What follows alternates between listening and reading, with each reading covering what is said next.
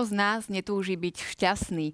Čo nám však vie zaručiť dokonalé šťastie? Máme hodinku na to, aby sme sa nad tým zamysleli. Som rada, že ste s nami. Sledujete reláciu Fundamenty. Dobrý večer.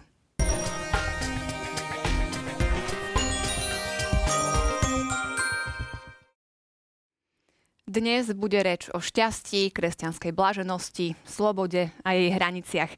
Viac nám k tomu už prezradia moji hostia Marek Krošlák a Pali Strežo. Vítajte, pekný večer. Pekný večer, ďakujeme. Ešte skôr teda prejdeme k odpovedi na súťažnú otázku. Pýtali sme sa, ktorý dokument druhého Vatikánskeho koncilu cituje katechizmus, keď hovorí, že človek je jediný tvor na zemi, ktorého Boh chcel pre neho samého. Je to teda pastorálna konštitúcia Gaudium et Spes o, o cirkvi v súčasnom svete. No a Pali, môžeme si sku- trošku približiť, že v čom spočíva táto výsada, o ktorej sme aj minule krátko hovorili. čiže e, je to z článku 1703, aby si to ľudia potom mohli pozrieť. A tiež je tam na boku zase odvolávka na článok 363, čiže o tomto už sme predtým rozprávali, keď sme hovorili o dôstojnosti človeka, o tom, že Boh stvoril človeka. E, to sú tie články tam okolo toho 360. A veľmi jednoduchým spôsobom by som povedal, že, že manželia, ktorí e, sa majú radi, e, sa snažia nadobúdať svoje, svoj, svoju domácnosť, kúpia si auto, dom, e, čokoľvek ďalšie a to sú všetko prostriedky na to, aby sa im lepšie žilo, e, ale dieťa je, je plod a, a ich lásky a nechcú ho preto, aby im slúžilo, ale kvôli nemu samému ho chcú. Um, a je to, je to, je to um, o tom, že, že ho nechcú ako, ako nástroj na použitie, ako majú ostatné veci, ale, ale uh, uh, dar, ktorý vlastne lásku, to je všetko, čo majú, uh, to najlepšie zo seba, tak kladajú do, do, do svojho dieťaťa. V tomto istom duchu, čiže všetko, čo Boh chcel dať o sebe poznať, písal do stvorených vecí. V tomto zmysle môžeme vidieť presne to isté, že Boh všetko stvoril, ale človeka nie pre niečo stvoril, ale preto, že ho miloval a chcel ho mať pre neho samého, pre neho že všetky samého. tie ostatné veci, ktoré vnímame aj ako stvorené veci na tomto svete, smerujú práve k ľudskej osobe. Že keď sa pozrieme napríklad na ten opis stvorenia sveta, ten známy opis stvorenia sveta, ktorý máme vo Svetom písme, tak jasne hovorí, že ako vrchol celého stvorenia je ľudská osoba stvorená na Boží obraz a podobu.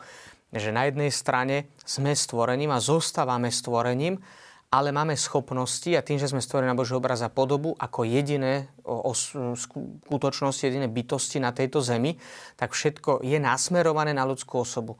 To znamená, že je tu určitá podobnosť so stvoreným svetom, ale e, radikálne iná dôstojnosť patrí ľudskej osobe a iná dôstojnosť patrí všetkým stvoreným veciam. Že všetky stvorené veci odzrkadľujú krásu a dokonalosť stvoriteľa ale jediná ľudská osoba je stvorená na Boží obraz a podobu. Máme rozum a slobodnú vôľu.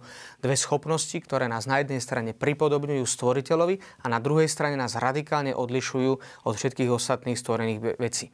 To má potom samozrejme také konkrétne dôsledky, na ktoré treba pamätať, keďže človek a ľudská osoba vo všeobecnosti je cieľová, to znamená, že je cieľom konania a nikdy nie prostriedkom, tak to sa samozrejme e, musí rozvíjať na akejkoľvek úrovni. Aj tej osobnej, aj spoločenskej, aj politickej, sociálnej, akejkoľvek úrovni, ktorú vnímame v našom živote. Ešte by som doplnil jednu ano. myšlienočku, že v tých článkoch, tam tých 358 E, že, a 359 tam je napísané, že v skutočnosti sa tajomstvo človeka stáva naozaj jasným iba v tajomstve vteleného slova. Čiže ak chceme vedieť, čo mal Boh na mysli e, a čo mal v srdci, keď tvoril človeka, tak e, to môžeme spoznať vo vtelnom slove, čiže v Ježišovi Kristovi. A v tom, aký, ak, aký, ako on žil, je pre nás vzorom, že, že, že do takéhoto vzťahu, chodenia s Bohom, e, komunikácie s Bohom, milovania Boha, slobody, Boh pozýva každého človeka.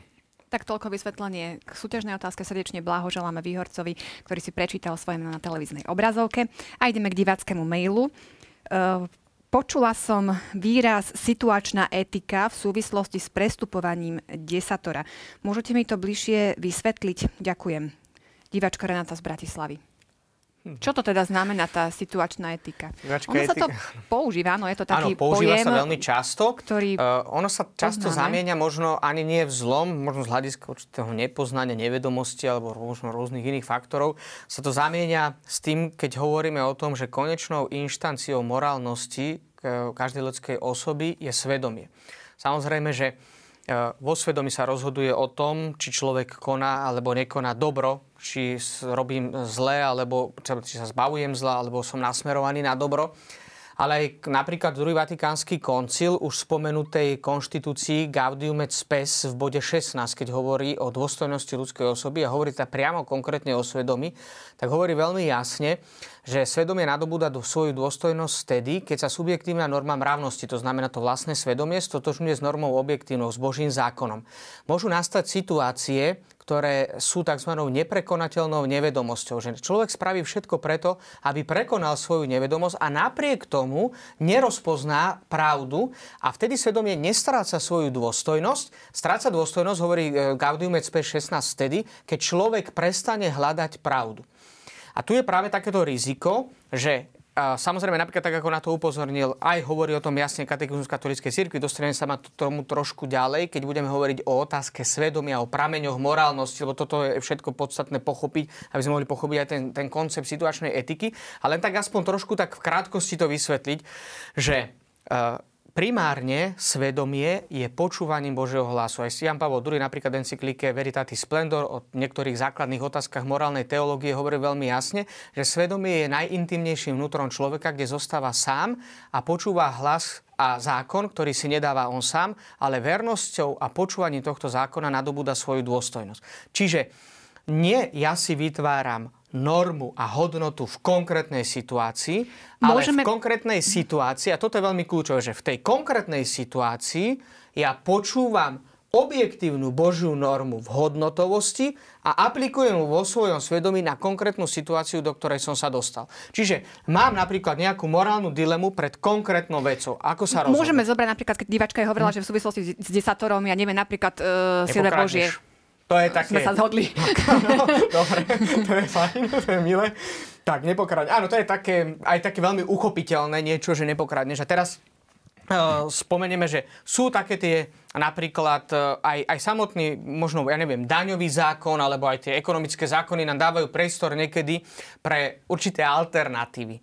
Samozrejme, že keď... Uh, a dokonca Vieme dobre, že môžu byť, že tomu sa dostaneme asi potom, keď budeme viac o, sociálnej náuke cirkvi, sú určité princípy na základe Božieho zjavenia, ktoré potom formuloval Jan Pavol II v jednom takom svojom vyhlásení, kde sa hovorí o tom, e, že nakoľko hodnotíme konkrétne daňové zákony. Lebo sú dve veci, že, že či daňové zákony ako také sú vôbec morálne, že či má štát právo vyberať zákon, dane, a potom druhá vec je, na základe čoho hodnotíme morálnosť konkrétnych daňových zákonov. To sú dve rozdielne veci.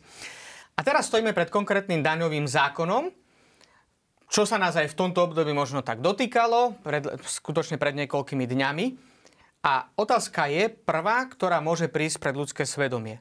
Tento konkrétny daňový zákon, ktorý je v našej republike, je spravodlivý alebo je nespravodlivý?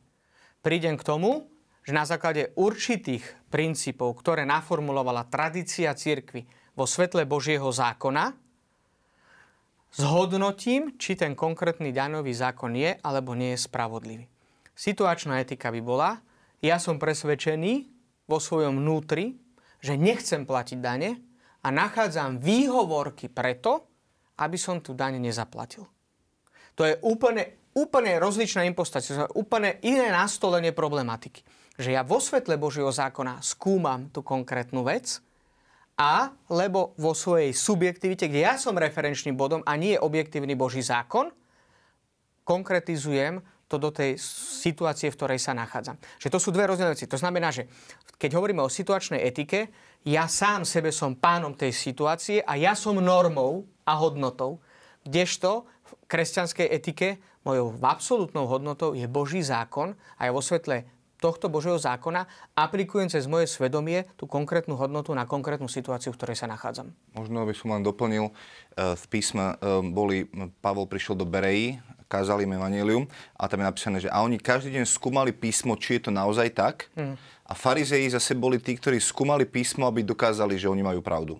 Čiže ľudia s týmto rôznymi postupmi môžu ako keby prichádzať a hľadám, hľadám výhovorky, hľadám e, kňaza, ktorý mi to odobrí, hľadám e, e, nejaký citátik z Božieho slova, ktorý mi odobrí moju pravdu, alebo či naozaj úprimne hľadám pravdu a som ochotný podriadiť a zmeniť svoj život. Morálnej teológii napríklad sa to rozlišuje aj v tom, že ho hovoríme o kreativite vo svedomí a o kreativnosti svedomia. To sú dve rozdielne veci.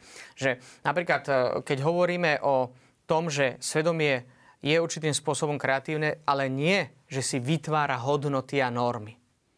Ale napríklad, že postupne rozpoznáva hodnoty, ktoré idú z Božieho zákona. Že ja nemusím hneď poznať úplne všetko dokonale. Že aj postupne rastiem v tom poznaní a postupne som pozvaný k tomu, aby som dostal plno života, svetosť. Že vidíme to aj v živote mnohých svetých, že ten obrovský progres, ktorý spravili, Pálko spomenul teraz pred chvíľkou svetov apoštola Pavla. Vieme veľmi jasne, že aj Pavol sa musel učiť postupne mnohé veci. E, nakoniec samotní učeníci Krista, veď kto bol lepší učiteľ ako pán Ježiš?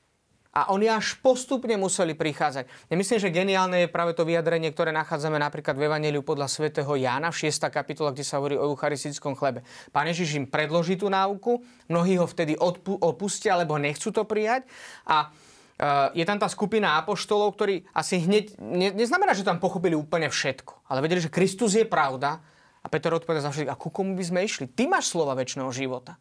Že poslušnosť Božiemu zákonu mi dáva tú skutočnosť, ktorú vyjadril apoštol Peter, že ty máš slova väčšného života. Aj keď možno v tej danej konkrétnej situácii ja tomu celkom dobre nerozumiem, ale viem, že ak je, čo sme spomínali na tej predchádzajúcej relácii, ak je môj otec Boh, ak je milujúcim otcom, ktorý dokázal obetovať vlastného syna pre moju spásu, pre moje vykúpenie, tak viem, že tá hodnota, ktorú mi ponúka, je skutočne dobrá, hoci možno v danej situácii nerozumiem. Ja by som tu spomenul taký jeden konkrétny príklad. Spomíname často svätého Augustína, Svetý Augustín hovorí, že malé dieťa bude túžiť po nože. By chcelo nôž. Otec mu ho nedá, pretože by ho nemal rád. Ale práve preto, že ho má rád. Hoci to dieťa v tej konkrétnej situácii si myslí, že to je jediné dobro a pokiaľ ho nebude mať ten nôž, nebude sa s ním môcť hrať, tak reve a myslí si, že ten otec ho nemá rád. Ale práve naopak, otec ho miluje a vidie oveľa viac a vie oveľa viac ako to konkrétne dieťa. Takisto Sv. Augustín to používa v tých svojich konkrétnych historických súvislostiach. Hovorí, že ani otec neposadí svoje malinčké dieťa na konia a nezabezpečí ho. Hoci to dieťa sa by sa zdalo, že nový pohľad a niečo krásne by zažívalo. Ale otec ho tam nedá na toho konia, že by ho nemal, ale práve preto. Práve preto ho, že ho má rád a chce ho uchrániť, chce mu darovať dar života, ďalšie hodnoty, tak preto mu to konkrétnu väzňa. Čiže v tomto je asi Áno, ten toto konec koncov budeme ešte, ešte rozoberať, e, v ďalších častiach. E, možno len taký úvod k tomu, také navnadenie a pozvanka na sledovanie ďalších častí fundamentov. Poďme teda na, k našej dnešnej téme. Ideme sa trošku zamýšľať e, o šťastí, takže tu je návod katechizmu.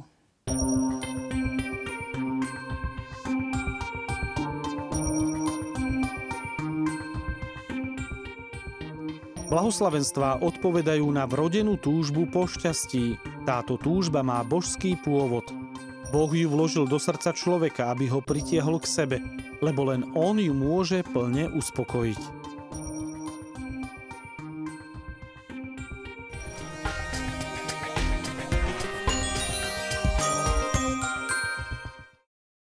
Katechizmus katolíckej cirkvi nám v súvislosti s touto témou šťastia ponúka blahoslavenstva. Konec koncov sme to počuli aj pred chvíľočkou e, v príspevku. E, v bode 1716 e, hovorí o tom, že blahoslavenstva sú stredobodom Ježišovho učenia možno pre niekoho to môže byť až také prekvapujúce, že uh, áno, pozná blahoslavenstva, ale že by to bolo až, až také dôležité, až taký, že vyslovene, že stredobod Ježišovho učenia, uh, možno je to také prekvapivé.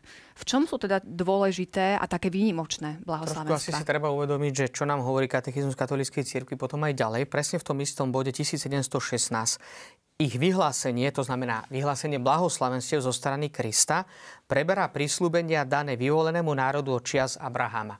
Viete dobre, že prvýkrát ich máme takým slávnostným spôsobom formulované blahoslavenstva v Evangeliu podľa svätého Matúša v 5. kapitole. Dnes myslím, že všetci exegeti sa zhodujú na tom, že práve Evangelium podľa svätého Matúša, keďže bolo adresované kresťanom pochádzajúcim zo židovstva, to znamená kresťanom, ktorí veľmi dobre poznali starozákonné myslenie, starozákonnú zmluvu, ktorí veľmi dobre poznali Mojžišov zákon, tak jednoducho sa odvoláva práve na tieto dejiny a predskladá, na tom sa zhodujú naozaj asi majoritná časť, možno určite aj všetci exegeti, že Evangelium podľa svätého Matúša predkladá samotného Krista aj ako nového legislátora, ako nového zákonodarcu. Dokonca možno po, považovať za takú, také, takú paralelu si môžeme dať s tým, že čo sa odohráva vlastne no, v Evangeliu podľa Sv. Matúša a čo sa odohráva v starom zákone, povedzme v knihe Exodus, alebo aj potom v tých ďalších knihách Mojžišových, ktoré nám hovoria o prechode cez Červené more že blahoslavenstva sú stredobodom Ježišovho učenia. Mohli by sme povedať, stredobodom starozákonného učenia je 10 Božích prikázaní. Je to je uzatvorenie, konkrétne uzatvorenie zmluvy, ktorá zostáva v platnosti až do Ježišovho príchodu. To znie, že je to dlhé historické obdobie, ale predovšetkým ten starý zákon, a na tom sa už dneska všetci zhodujeme, tých 10 Božích prikázaní je vlastne verbalizáciou, vyjadrením, vonkajším vyjadrením vnútorného zákona, ktorý nám bol daný pri stvorení. Že pre nás prirodzené nezabiť, nepokradnúť všetky tie ostatné hodnoty, ktoré sú spomenuté v dekalogu, v desiatich božích prikázania. Je zaujímavé, keď hovorí katechizmu, že vyhlásenie tých blahoslavenstiev preberá prísľubenia dané vyvolenému národu. Pán Ježiš nehovorí o nejakých zákazoch a príkazoch, ale hovorí o blahoslavenstvách. To znamená, prvom rade ide to, čo sme spomenuli na tej predchádzajúcej relácii, že nevyhnutná skúsenosť s Bohom. Hovoriť o kresťanskej morálke niekomu, kto nie je veriaci, môže byť nesmierne skľúčujúce. A myslím si, že ja osobne to považujem aj za zbytočné, pretože tam tým referenčným bodom pre nás je stále Boh. My vnímame kresťanskú morálku jedine z hľadiska viery. Že preto napríklad uh, musíme tak ako sme to spomínali v tejto relácie, že ak je ľudská osoba cieľom, tak každú jednu ľudskú osobu musíme chrániť. Každú jednu ľudskú osobu. To je jedno, že či je e, v pokročilom štádiu už, alebo v terminálnom štádiu svojho života, alebo je naozaj len úplnom začiatku, počiatku svojho, svojej existencie. Ale každú jednu chránime ako cieľovú bytosť. To znamená, že je Bohom cena pre ňu samotnú. Není prostriedkom, ale cieľom konania.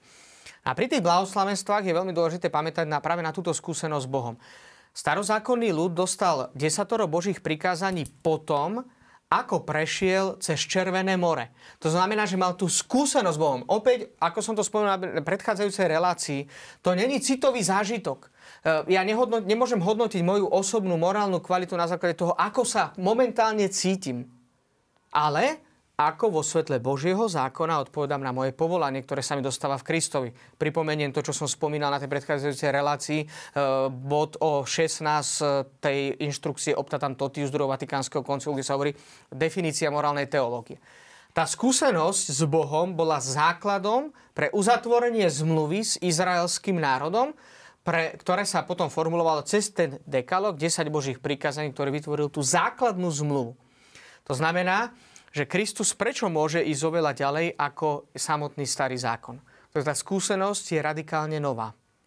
Tá skúsenosť, e, e, Boh sa zjavoval, tak ako o tom hovorí napríklad aj druhý Vatikánsky koncil, aj katechizmus katolických církví, kde sa to hovorí aj na tých predchádzajúcich reláciách, že v starom zákone predovšetkým aj cez rôzne obrazy, cez dejinné udalosti, sa Boh postupne zjavoval.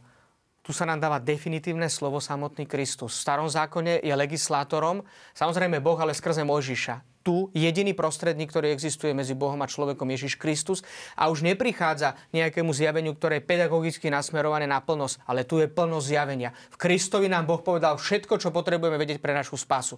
Upozorňujem aj našich divákov. Kristovi nám Boh nepovedal všetko. My v kresťanstve nemáme kľúč na riešenie technických vecí. Ja napríklad som technický antitalent ale mne dal Boh Kristovi odpoveď na to, aby som žil dobre, aby som mohol byť spasený. Aby sa odpovedalo na moju tužbu po šťastí, ktorá je prirodzene vsadená do mňa. Čiže v Kristovi bolo povedané všetko, čo potrebujem pre, vedieť pre našu spásu. V starom zákone e, garantom samozrejme zmluvy je samotný Boh, tu je takisto Boh, Kristus, že to je identické, ale cieľom starého zákonného človeka je prislúbená zem. Pozemské šťastie, lebo tam je ešte na, na, na, úplne explicitne rozvinutá tá idea väčšného šťastia, a tu je zabezpečené šťastie väčšie, dokonale. A toto je veľmi dôležité, táto skúsenosť, že všimnite si, keď sa spomína napríklad v knihe Deuteronomium, Uh, to najzákladnejšie prikázanie milovať Šema Izrael, nie to poznáme všetci. Počúvaj Izrael, Pán náš Boh je jediný Pán a ty milovať budeš Pána svojho Boha z celého svojho srdca, z celej svojej duše, zo všetkých svojich síl.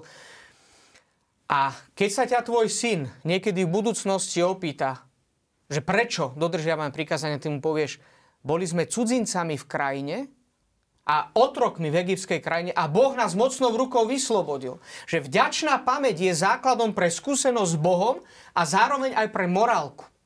A to znamená, že v Novom zákone, to veľmi jasne napríklad na toto upozornil svätý Alfons Maria de Liguri, že vďačná pamäť je vždy základom morálky. V starom zákone tá skúsenosť prechodze červené u nás je obsahom tej ďačnej pamäte Kristov kríž a Kristovo zmrtvých stane neporovnateľne nová skúsenosť, ktorá je oveľa vyššia, oveľa vznešenejšia, ako bola tá v starom zákone. A to znamená, že Kristus nám vydobul slobodu a preto Pavol spomína, že nezapriahnite sa znova do otroctva. Pretože Kristus nám vydobil svoju uh, slobodu krížom a zmrtvých staním. To znamená, že aj pre nás ako základ morálky je práve tá vďačná pamäť. Že vracanie sa akoby do minulosti a rozpomenutie sa na to, to čo spomenul Pálka aj v tých jednotlivých konkrétnych prípadoch, že skúsenosť s otcom, milujúcim otcom. Napríklad svätý Alfons Maria de Liguri mal takú, takú zaujímavú skúsenosť, že keď robieval svoje duchovné cvičenia, to boli tady také známe misie, patrí redemptoristi to robia doteraz, ako jeho duchovní synovia, tak jednu jedinú vec si vždy želal farnosti, do ktorej prišiel najskôr Neapol a potom sa to rozšírilo do celého Talianska, do celého sveta. Chcel mať vždy, tam, kde bola, či bola prednášková miestnosť, alebo to bol kostol, tak vždy kríž. Hovorí, tu je základ našej morálky. Kristov kríž, to je obsah našej ďačnej pamäti. Že ak niekto povie, viete, lebo to je tá skúsenosť s Bohom a citový zážitok. Niekto povie v, tej, v ťažkých situáciách. Spomínali sme napríklad nie pre tých predchádzajúcich situáciách, keď sme hovorili o pomazaní chorí, človek, ľudia, ktorí nám blízky zomierajú, človek, rodičia, ktorí sa musia pozerať do hrobu svojho dieťaťa, rôzne iné veci, ktoré sú ťažké, citovo, naozaj aj ľudsky neprekonateľné, nesmierne komplikované. A tam človek niekedy to môže na nás doľahnúť, že a v tejto situácii ma Boh miluje, nezabudol na mňa. Že to je skúsenosť e, z proroka Izaiaša, skutočne fantastická, ktorá je plná nádeje pre nás. Boh hovorí, že Sion povedal, Boh ma opustil a Boh odpovedá, môže matka zabudnúť na svoje dieťa? No väčšine prípadov asi nie. A hovorí, a keby aj ona zabudla, ja na teba nezabudnem. A obsahom tej ďačnej pamäte opäť je cít, lebo v tej situácii ja sa cítim hrozne. Ja ja si to neviem predstaviť, ale keď len sa trošku tak nacítam, že čo, čo všetko, aké sú strašné tragédie, ktoré musia ľudia prežiť na svete, to sú citové veci. A svätý Alfons zameral ten, tú pozornosť a pohľad na kríž hovorí, toto je obsah našej vďačnej pamäte, že cítite sa zle, to je ten cit, ten chvíľkový zážitok, tá chvíľková situácia je možno pre mňa fatálna, katastrofálna. Ale skúsenosť s Bohom cez Kristov kríž je kontinuálna záležitosť. Kristovi ma Boh vykúpil, on mi jasne povedal, že ma miluje takého, aký som. A on dokonca sa zaviazal v Kristovom kríži ma milovať cez väčnosť. To znamená, že, že väčšnosť ma bude milovať takého, aký som. A potom je ešte taká že dôležitá vec, že ten Kristov kríž, ako hovorí svätý, svätý Tomáš Akvinsky, že to je krvi stačí kvapka jediná, aby sa z celého sveta stratil. Kristus, hovoril sa aj na tých predchádzajúcich reláciách, Kristus nás mohol vykúpiť akýmkoľvek iným spôsobom. Ale chcel nám dokázať svoju lásku veľk- smrťou Krista na kríži. Že ak sa cítim zle, to neznamená, že som morálne zlým človekom dôležitá je práve tá skúsenosť, ktorá je základom pre samotnú morálku. Budem pokračovať teda e, v tej myšlienke, čo si túto e, načrtol a to tou túžbou po šťastí. Sme čítali teda ten, ten príspevok, ktorý sme mali, hneď prvá veta bola, že blahoslavenstva odpovedajú na vrodenú túžbu po šťastí. Keď si prečítame tie blahoslavenstva, uh, katechizmus nám ich aj tam ponúka, tak možno na prvý pohľad sa to ani nezdá, že práve toto je tá túžba po šťastí, blahoslavený prenasledovaný a potupený. Ako to súvisí s tým šťastím? Respektíve, no tak to je tá otázka, čo je toto šťastie, hej?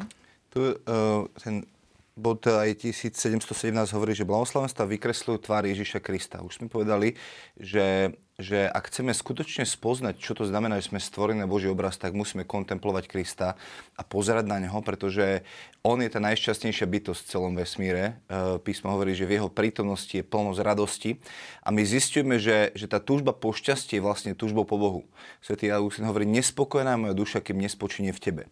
A to, čo zažívame teda tu na Zemi a to, čo um, otec Marek rozprával, všetky tie ťažkosti a, a veci, um, častokrát my vchádzame a to, ako Pán Boh stvoril e, tie veci a, aj napriek, on, on neprestal realizovať svoj plán kvôli hriechu, ale on aj napriek hriechu ďalej realizuje svoj plán, tak e, to, to, to, kde sa častokrát nachádzame a keď príde nejaká kríza života, tak je to vždy rozhodnutie, či pôjdem s Bohom, alebo sa rozhodnem ísť svojou vlastnou cestou. Čiže keď je Pán Ježiš, napríklad, keď hovorí, tu sú nejaké blahoslavenstva vymenované um, a, a môžeme sa k ním dostať, ale Pán Ježiš ešte viackrát povedal iné blahoslavenstva. Napríklad povedal, že blahoslavenejšie dávať ako brať. Hej. Um, čo to znamená? No, keď ja mám malé deti a uh, oslavujeme Vianoce, no v čom rodičia prežívajú väčšiu radosť? Keď dostávajú darčeky alebo keď dávajú svojim deťom darčeky a vidia, ako sa radujú.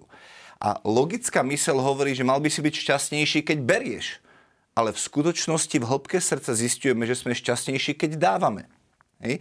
Čiže, čiže ako keby, um, to, čo sa mi páči na Ježišovi, je to, že, že bezvýznamní rybári, zrazu, keď chodia s Ježišom, tak v nich ožívajú veci, ktoré boli pošliapané. Ja som nikto, nič zo mňa nik nebude, toto si budem chytať celý život ryby.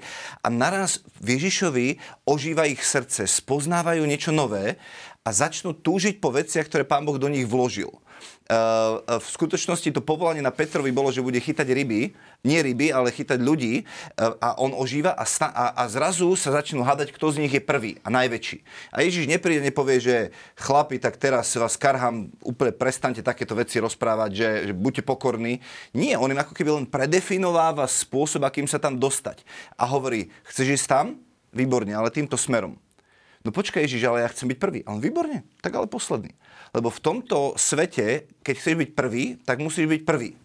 Ale Ježiš hovorí, ak chceš byť prvý, tak staň sa posledným. Čiže uh, on ako by predefinoval, on prišiel zjaviť tú realitu Božieho kráľovstva úplne novým spôsobom a, na, a dochádza tam k tej konfrontácii tohto sveta, a tých hodnot, ktoré zlý prináša, ktoré nás na prvý pohľad snažia sa robiť šťastnými, keď myslím na seba a, a tak ďalej. Ľudia si myslia, že, že túžba po šťastí znamená, že bude mať e, dobrý dom, pekné auto a všetky tie pozemské veci, ktoré naplňajú ako keby nejaké moje vnútro. Ale Ježiš prišiel, aby zjavil úplne novú realitu kráľovstva a hovorí, šťastný budeš, keď, keď budeš to žiť podľa, podľa, podľa mňa. No dobre, ale teraz ako nie je to len také nechcem povedať zrovna vymysel, aby ma niekto nechytil za slovíčko, ale e, nie je to len nejaká reakcia na to, v e, akej situácii sa človek často nachádza. Že tá rodinná túžba po šťastí, ako ocitujem to takto. 1718. Boh túžbu po šťastí vložil do srdca človeka, aby ho pritiahol k sebe, lebo len on ju môže plne uspokojiť. A čo tí, ktorí neveria v Boha, tí nemôžu dosiahnuť nejaké dokonalé šťastie? Že či to nie je len o tom, že teda dobre, aby sme my sa tu neutápali v nejakých slzách a v nejakých depresiách, tak si teda povieme, že áno, ale pán Boh to myslel inak. To je dobré, že si, že si posledný. To je dobré, že ťa potupujú. To je dobré, že si prenasledovaný. Akože čaká ťa väčšina odmena v nebi. Uh, a buď, buď dokonale šťastný. Že a, a čo tí, ktorí to nevedia proste takto prieť? Ako ja to nedehonestujem, ako Samozrejme. dúfam, že sa rozumieme v tomto. Mm-hmm. Mm, spomínali sme napríklad v tých predchádzajúcich eh, reláciách o živote svetých, mnohých svetých. A ja som spomenul jednu takú vec, ktorá, ktorá sa dá aj verifikovať veľmi ľahko, keď pôjdete do hrobu svetej Kláry z Asisi, priamo v Asisi, kde je teda pochovaná sveta Klára, tak vychádzajúc z tohto hrobu sa nachádzajú tie známe slova, kde, to je jedno z posledných slov, ktoré povedala sveta Klára, kde hovorí, že Eh, ten, ktorý ma stvoril, tak ma sprevádzal počas celého môjho života. A posledné slova veľmi pekné, že Ty, Pane, buď pochválený za to, že si ma stvoril. Stvorenie ako také je práve tým darom, ktorý je mm, zo strany Boha milosťou pre každého z nás. A práve v tom stvorení je daná a vložená túžba po šťastí túžba po šťastí není len v kresťanoch. To vidíme, toto je vlastne solidarita so úplne všetkými ľuďmi. A tá túžba po šťastí nás spája so všetkými ľuďmi na tejto zemi. E, prirodzene to vidíme úplne od malých detí. E, chcú sa vyhnúť chorobe, utrpeniu, bolesti. Vidíme, s akou To je jeden z paradoxov, ktorý zažívame, keď sme hovorili napríklad aj o slavení kresťanského pohrebu.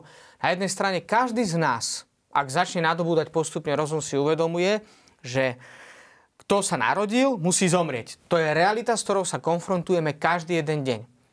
Konfrontujeme sa s tou smrťou bezprostredne, cez smrť našich blízkych, najbližších a tam cítime, ako radikálne to odporuje nášmu našej prirodzenej túžbe po šťastí. Že jednoducho sme nasmerovaní na život, dokonca na väčší život. Je, e, z toho, z toho napríklad prirodzeného hľadiska je niekedy nesmierne ťažké prijať e, aj svoje, povedzme, postupné obmedzenia, ktoré idú chorobou, utrpenia, vek a tak ďalej, že jednoducho všetko to smeruje akoby k takému zániku, pretože každý z nás cítime aspoň v tých základných medziach naozaj tú túžbu po väčšnom živote, že sme stvorení pre život. E, to máme veľmi jasne napríklad opísané v knihe Múdrosti, že e, Boh stvoril všetko pre bytie a nechce smrť hriešníka. Čiže táto skutočnosť není len pre samotných kresťanov, ale skutočnosť po šťastí je veľmi jasne definovaná v každom jednom človeku a to je jedno, či je veriaci alebo či, nie, či je neveriaci. Samozrejme, keď hovoríme o blahoslavenstvách ako o stredobode alebo o novom zákone, o novej morálke v Kristovi, tak sa špecifickým spôsobom obracajme na novozákonného človeka, na toho, ktorý je vykúpený v Kristovi a je začlenený do vykupiteľského diela Ježiša Krista predovšetkým sa sviatosťou krstu. To je úplne logické. Preto hovoríme aj o tej vďačnej skúsenosti, teda o tej skúsenosti s Bohom, alebo o vďačnej pamäti, ako naformuloval svätý Alfons Maria de Liguri, ktorá je základom preto, aby sme pochopili vôbec celý ten systém morálnosti, ktorý nám ponúka starý zákon a samotná identifikácia sa s Kristom, čo je naj, najväčším naplnením morálky nového zákona. Práve z tohto dôvodu 1719 hovorí katechizmus. Blahoslavenstva odhalujú zmysel ľudskej existencie, posledný cieľ ľudských činov. Boh nás volá do svojej blaženosti. To znamená, že to povolanie k plnosti života, to, čo som spomenul napríklad na tej predchádzajúcej relácii, keď som hovoril o eschatologickej svetosti, to mi dáva zmysel. Lebo ja v krste, alebo aj vo stvorení ako takom, mám základ, dar, a ten som pozvaný rozvíjať. No ale, ako Pálko aj spomenul, že viem a, a, akým smerom, ale ja pre všetkým viem cieľ. A dokonca mám prostriedky, ktorými môžem dosiahnuť ten cieľ, pretože dokonca som dostal aj ten samotný dar vo Sviatosti Krstu. Ja by som možno doplnil, že už ste pili niekedy 20-percentný džús. Je to džús? No je to džús. A keď ste pili 100% džús, tak je to iný džús čo chcem povedať, že tá túžba po šťastí je v každom človeku. Ja keď počúvam niekedy um, um, pesničky alebo rádio a počúvam pesničky, ktoré spievajú iní interpreti, tak uh, niekedy si hovorím, že tento človek len potrebuje spoznať to, aký je Boh, lebo on spieva o tom, čo Boh do neho vložil. Napríklad pesnička Non-stop, ja chci žiť non-stop, len vyjadrením túžby po väčšnom živote. Um, len je to zatiaľ takým tým spôsobom, že chcem sa tu zabávať, ale, ale Boh to úplne inak myslí ten, ten život. To znamená, že keď hovoríme o blaženosti uh, a o tom, čo, je vpísané do nás, tak len si prečítajme, že sme povolaní uh, a blaženosť znamená žiť v nebeskom kráľovstve, byť neustále potom už... Boh zotrie slzu z každého oka, to znamená, budeme ním potišení, budeme nasýtení. Ľudia, ktorí túžia po spravodlivosti, sú vlastne ľudia, ktorí túžia potom, aby, aby uh, tú túžbu, ktorú Boh do nich vložil, ten hľadá smet po spravodlivosti, tak jedného dňa bude to nasýtené a to je prísľubenie, ktoré Boh dáva. Že budeme vidieť Boha, že budeme, že budeme sa volať Božími synmi, že to sú tie volania, ktoré sú v nás po, po odcovstve, po šťastí, po spočinutí, po domove a to jednoducho do nás Boh vpísal a my to vždycky budeme nejakým spôsobom hľadať vo svojom živote. Len otázka znie, že, že, že kde dokážeme v tom hľadaní až ísť. Um, a, a, uh, a keď, keď nájdeme, uh, poznáte takú tú rozprávku o tom, um, neviem, čo bol popolvár najväčší na svete a, a ten prvý brat sa zastavil pri medenej jaskyni a povedal, našli sme šťastie, tuto ostaneme. A druhý povedal, bratče, kľudne si tu ostaň, ja idem ďalej. A on prišiel ku zla, striebornej jaskyni a povedal, našli sme šťastie, ja tu ostanem. Um, a, a ten, ten tretí brat povedal, ja idem ešte ďalej. A našiel zlatú jaskyňu a povedal, ani tu neostanem, pretože ja idem ešte ďalej. A prišiel potom a vyslobodil tú nevestu, svoju budúcu a tak ďalej. Ale ako keby srdce človeka má tendenciu si povedať, tak toto je šťastie, tuto ostanem, moja Janka teraz pozerala nedávno jeden nejaký dokument a hovorí, že žena, ktorá celý život prežila v blahobite, dovolenky, všetko a zomierala a hovorí, zrazu som si uvedomil, že sa nemám s čím postaviť pred Božiu tvár, že mám prázdne ruky, že čo ja ponúknem Bohu. Pretože všetko, čo som žil, bolo ja, ja, ja, ale, ale s čím sa ja teraz postavím pred Boha.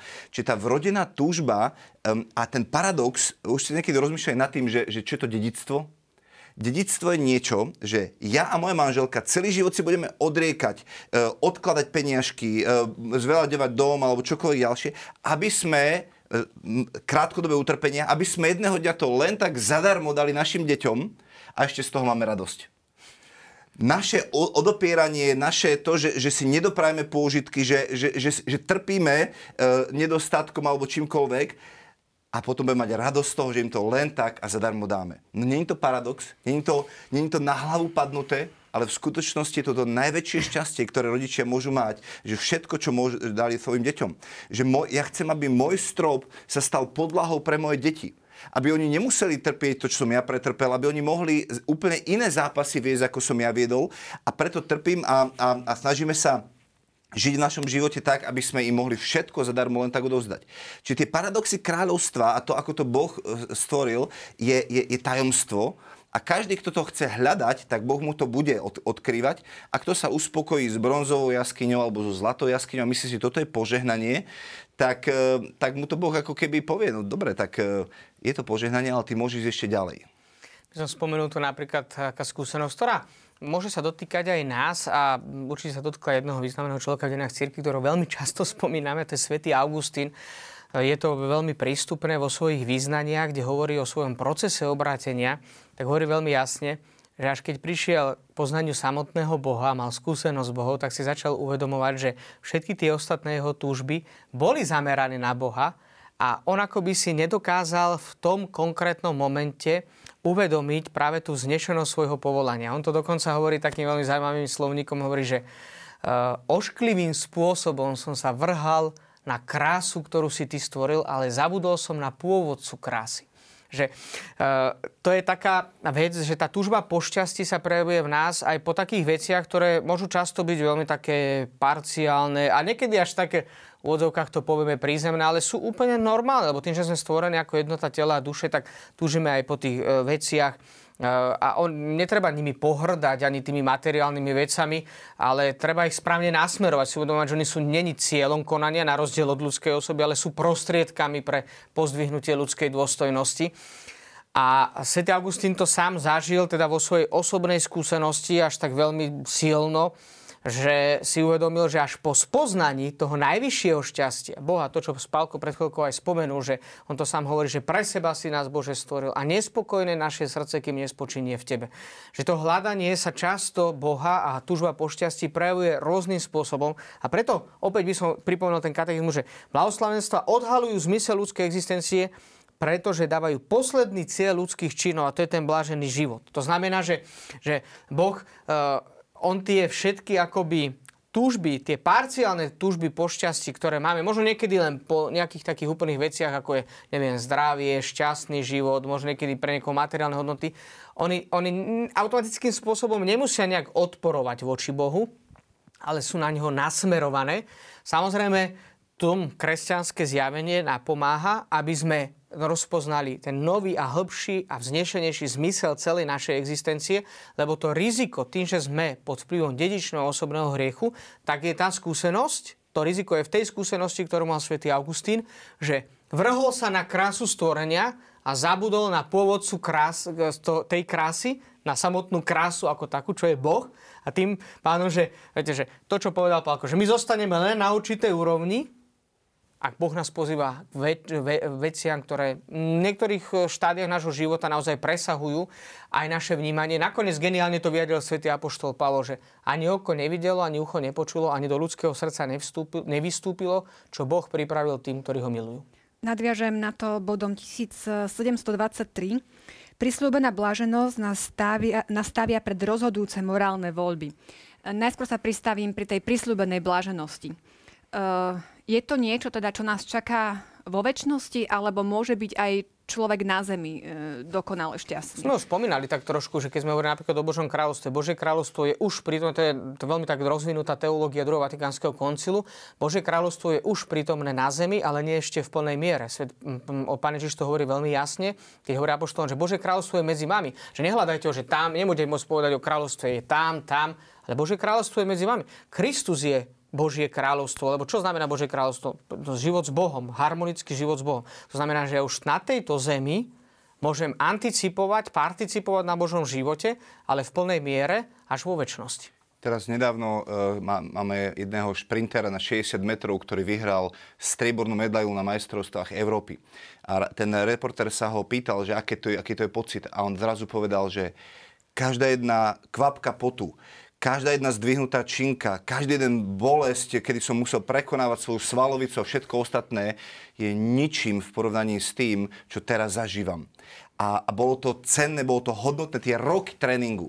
A teraz e, tu, tá veta bola, že, že, e, e že, že prislúbená blaženosť nás stavia pred rozhodujúce morálne voľby.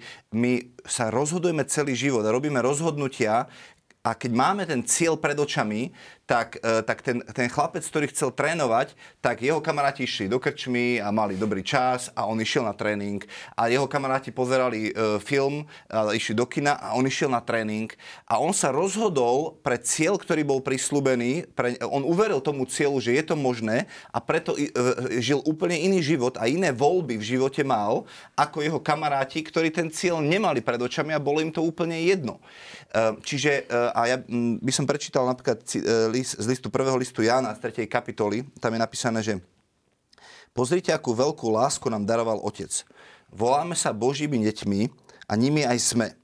Čiže opisuje to, čo teraz zažívame. Hej? Že už teraz sme Božie deti, už to čas, šťastie z časti máme. Preto nás svet nepozná, že nepoznal jeho. Ľudia sa nás pozerajú ako na bláznov, prečo sa my tu snažíme, zapierame. No lebo sme žijeme v novej rodine.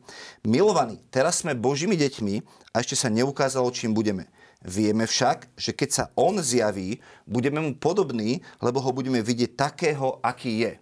A on hovorí, že zatiaľ to nevieme ani len predstaviť, ale vieme, že jedného dňa, keď Ježiš príde a bude tá prislúbená bláženosť, lebo on je tou bláženosťou, my očakávame tú bláženú nádej a príchod nášho pána Ježiša Krista sa na každej svetej omši modlíme, či on je tou prislúbenou bláženou nádejou, tak budeme zrazu premenení na jeho obraz.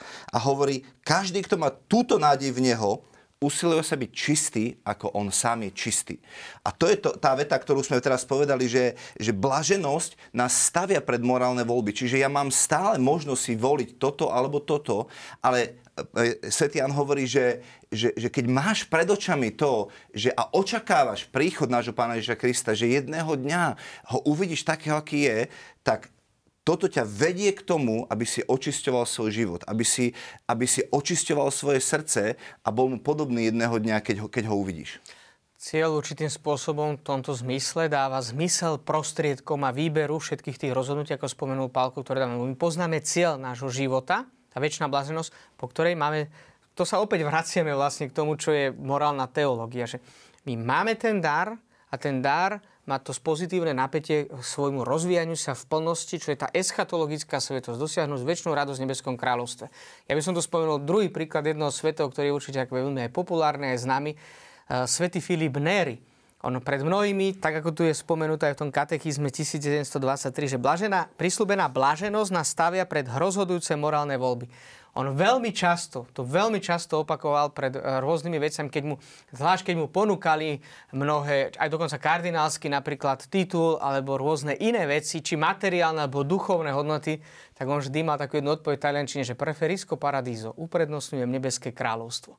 Že to je také veľmi zaujímavé, že aj dnes toto môže byť tiež veľmi dobré kritérium, pretože, e, ako ja som tak spomenul, že cieľ dáva zmysel prostriedkom, ale to neznamená, že cieľ ospravedlňuje prostriedky. Že ja nemôžem nemorálnymi prostriedkami získať väčšinu blaženosť, pretože ten cieľ mi dáva dynamiku a logiku tých mojich rozhodnutí. Takže ja viem, čo mám robiť. To znamená, že nemôžem to dosiahnuť hoci ako. Ale tie prostriedky sú veľmi jasne definované v Kristu, lebo on je prameňom a zároveň vrcholom svetosti a aj morálnosti ľudského života. Čiže robiť tak, ako by robil samotný Kristus. Preto Filip Neri uprednostňujem nebeské kráľovstvo pred mnohými voľbami. Že dnes, keby sme to tak mali dať, dať do roviny a niekto povie, že no tak ja toto potrebujem, ale dosiahnem to ledenie tak, keď budem korumpovať. Filip Neri by nám na to odpovedal, ale ja uprednostňujem nebeské kráľovstvo, ako mať túto konkrétnu vec. To, čo povedal otec eh, Marek, je povedal, že, že svedomie znamená počúvať Boží hlas. Um, to znamená, že, že aj dobrá vec, ktorá sa zdá na prvý pohľad dobrá vec, nemusí byť to, čo mne v tejto chvíli Pán Boh hovorí. Um, čo je zle na tom, že, že, že premeniť eh, kamene na chlieb? Však chlieb síti a tak ďalej, ale Ježiš nikdy nerobil hoc dobré veci alebo zázraky na, eh, na, na ponuku, ktorú mu zlý ale on vždycky reagoval iba na to, čo mu hovorí otec. Čiže uh, toto je to kritérium na to, lebo v živote sa nám stane veľakrát, že budeme mať možnosť rozhodovať sa nie medzi zlým a dobrým. Um, čím viac budeme dozrievať v živote, tým nás bude, uh, bude život stavať pred situácie, kedy sa budeme môcť rozhodnúť medzi dobrým a lepším. A dobré je najväčší nepriateľ to, to, toho najlepšieho. A, a, a my budeme potrebovať sa učiť uh, uh, počúvať Boží hlas a rásť v tom, že aký, ako hľadať Boha, lebo to je, to čo nás neustále Boh pozýva, hľadajte moju tvár. A ako náhle skončíme pri tom, že ja už to poznám, ja už viem, um, tak, tak sa uspokojíme s, to, s, s nejakým štandardom, ale Boh vždycky hovorí, hľadajte moju tvár, hľadajte moju tvár. A to hľadanie je niekedy, niekedy náročné, ale, ale je výsadou kráľov, je, e, písmo hovorí, že, že je výsadou Boha schovávať veci a je výsadou kráľov tie veci nachádzať. Ja by som to ešte chcel upozorniť na to, čo aj Palko spomenul, že počas prvej pôstnej nedele čítame práve to evanelium o pokušeniach Krista. E, evanelium, ktoré je samozrejme nesmierne bohaté a možno plné takých paradoxov a mnohí majú tie otázky, že, že ako je možné, že Pán Ježiš bol aj pokúšaný.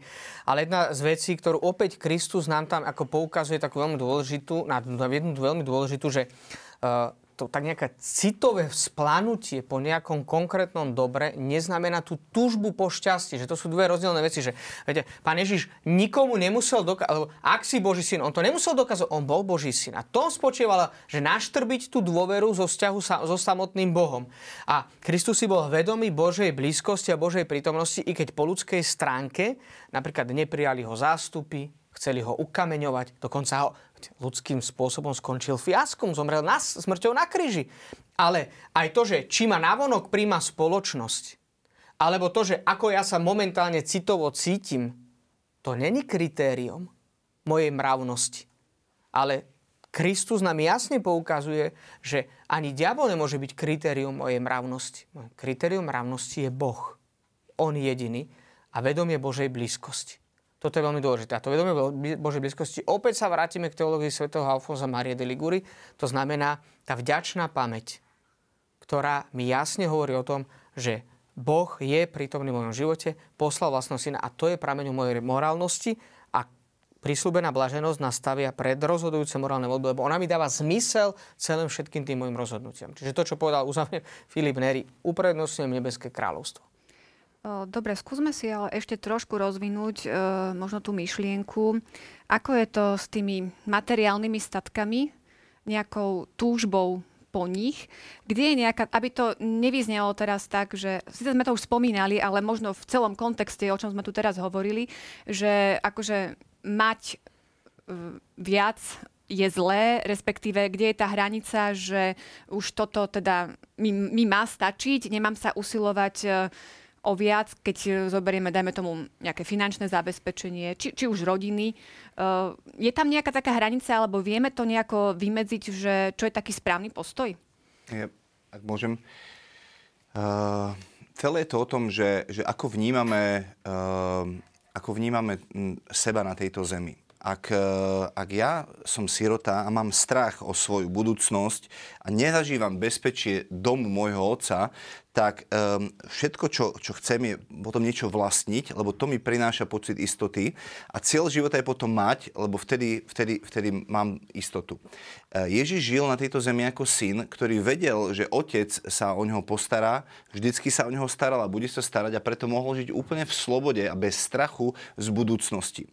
Čiže e, samozrejme, že, že, že, že, že Boh je ten, ktorý rád nám dáva veci a nám dáva dobré veci. E, a, a, ale naše sirotské srdce spôsobuje to, že sa to snažíme uchvátiť. Napríklad ja mojim deťom dávam, a s manželkou im dávame e, vreckové. Na každý, každý týždeň im dávame čiastku, starší dávame trošičku viac ako mladšej, aby sa učili hospodáriť už s peniazmi, zatiaľ s malými čiastkami. A prišla, ne, vždycky im to v nedelu dávam, prišla jedna nedela a ona si išla, už tati, idem si zobrať to, čo mi... prišla z peňaženky, mi začala vyťahovať peniažky. A ja som povedal, jedna taká pekná pesnička v Čechách, že nebudú si brať sám to, co mi chceš a ja som povedal, ty si si není istá v tom, že ja som dobrý otec a že to, čo som ti slúbil, že ti chcem dať. A ona ostala taká, hovorí, že, že dobre, tak to nezoberiem a počkam, kým mi to ty dáš. Um, čiže my a to, uh, uh, máme tendenciu si akoby uchvacovať požehnania, zobrať to a povedať, toto mi patrí, lebo ty si mi to Bože slúbil, ale, ale Boh nás volá do synovskej dôvery v tom, aby sme, aby sme sa nechali ním obdarovať a, a on má z toho radosť. Predstavte si, že, že um, a my musíme vidieť veci, ktoré nám Pán Boh dáva preto, aby sme mali z toho radosť a veci, ktoré nám dáva preto, aby sme sa vedeli zdieľať aj s ostatnými. Moja Sofinka sa teda učí hrať na gitare a predstavte, že by som jej kúpil peknú gitaru, novú gitaru, našetríme s manželkou, dáme jej peknú gitaru a, a teraz uh, na, na ďalší krát, keď bude niekde vystupovať, tak budem chcieť vidieť tú novú gitaru a budem sa chcieť tešiť z toho, že ona tu na tej gitare zahra. A ona príde so starou gitarou tak ja poviem, no tak asi si ju zabudla, alebo nemajú naladenú, alebo čo. A na druhý krát prídem na vystúpenie a zase staré, staré gitare. Tak prídem, tak sa opatrne opýtam, že a čo tá tvoja nová gitara? A on povie, vieš čo, tati, že, že mal som takú túžbu, uh, videl som moju kamarátku, ktorá nemá gitaru, tak som jej ju dala. Uh, tak na jednej strane ma to bude tešiť z toho, že, že ona sa rozdielila s niečím, ale na druhej strane sú, sú, sú požehnania, ktoré nám dáva Boh preto, aby sme si ich užili, pretože sú pre nás, lebo On má z toho potešenie, že nás môže tým požehnať. A potom sú veci, ktoré chcem naozaj, aby sa, sa moja dcera učila deliť sa s ostatnými a nebola skúpa, nemala to sama pre seba, ale učím ju, aby sa z toho delila. Čiže Pán Boh má aj potešenie z toho, keď nám dáva dobré veci a my, a my z toho máme potešenie, ale tiež je tu na to, že hovorí, ale ty správca tých vecí a potrebuješ sa vedieť učiť deliť s ostatnými. Ja, tak v krátkosti by som asi pripomenul, že možno z teologického hľadiska, čo sa týka tých materiálnych vecí, sa naozaj treba stále pripomenať e, tak všeobecne, že Jedine ľudská osoba je cieľom konania, ostatné veci sú prostriedkami na pozdvihnutie ľudskej dôstojnosti. Neexistuje nejaká finančná miera, ani, nejaký, ani by to nemohol byť nejaký príkaz, že tak toto bude dosť, toto je hranica. Pretože ak človek spravodlivo, čestne, pravdivo a dobre rozvíja schopnosti, ktoré mu Pán Boh dal, tak samozrejme, že môže sa to prejaviť veľmi pozitívne, povedzme, aj v ekonomickom zabezpečení a zvlášť v spoločnostiach, ktoré sú nejakým spôsobom už dobre rozvinuté, tak tam je veľký priestor aj na rozvíjanie svojich schopností a to je veľmi dobré, lebo takýmto spôsobom sa môže aj, je tam, sú tam aj rizika, samozrejme, ale vo všeobecnosti to môžeme vnímať veľmi pozitívne, že sa môže dobre rozvíjať ľudská dôstojnosť, aj ľudské schopnosti, vytvárajú sa naozaj tie podmienky. A preto by som nikdy nešiel do nejakých takých konkrétností, že koľko áno, koľko nie, pretože v konečnom dôsledku je to vždy otázka svedomia. Ale tu by som upozornil na jednu takú dôležitú vec opäť neupadnú do takej subjektivity svedomia, že ja som tým referenčným bodom. Jedine dobre, dlhodobo a celoživotne dobre formované svedomie bude môcť rozhodnúť o tom, aká je miera a nakoľko sa ešte prostriedky materiálneho sveta stávajú skutočne prostriedkami a nie cieľmi, cieľami môjho konania. Na záver, veľmi stručne, možno aj v duchu toho, čo sme povedali, čo je taký recept na šťastie? život podľa Evanielia, identifikácia s Kristom, keď by sme to mali povedať tak ako morálne. Myslím, že ten pravý taký recept našťastie nachádzame práve v Kristovi, pretože tam je pôvod, tam je cieľ, ale aj cesta. Ja som cesta, pravda, život, hovorí samotný Kristus, je to tak. V slobode, v ktorej sme boli stvorení, nerobiť presne to, čo robil Kristus, ale tak ľudsky povedané, ako by žil teraz, ako by sa rozhodoval Kristus v tejto konkrétnej situácii. Práve v tej dôvere k Otcovi, tej slobode, v ktorej sme boli stvorení. Ako by sa rozhodoval Kristus. A samozrejme, nie opäť nejaký subjektivizmus, že a ja si myslím, že asi Kristus takto, lebo totiž to on mi povedal a mám, a mám jasne povedané, že ako by to malo byť. By som povedal uh, veľmi tak jednoducho, uh, Pavol Fety hovorí, že, že celý zákon a proroci je v tomto jednom. Miluj, miluj, miluj. Miluj Boha, miluj blížneho ako seba samého. Uh, to znamená, že uh, kto miluje, tak, e, tak e, ten naplnil zákon úplne vo všetkom a ten je šťastný. Čiže keď človek je cieľom a nie prostriedkom, tak kvalita našich vzťahov určuje to, ako sa cítime. Keď budeme zomierať, tak nepovieme si, ešte mi doneste výpisy z účtov pozrieť posledný krát a moje zlaté šperky, ktoré som si nahanobil a, a, a, a katastrálnu mapu mi doneste ukázať. Ale chcete sa ob, obklopiť ľuďmi, ktorí vás mali radi a milujú. Um, čiže kvalita vzťahov určuje to, nakoľko sme šťastní. Ďakujem. Nestihli sme druhú tému, ktorú sme mali. Sloboda. To nás čaká na budúce a ešte máme pre vás televízni diváci súťažnú otázku. Čo je stredobodom Ježišovho učenia? Hovorili sme o tom, nebude to náročné. Tešíme sa na vaše odpovede.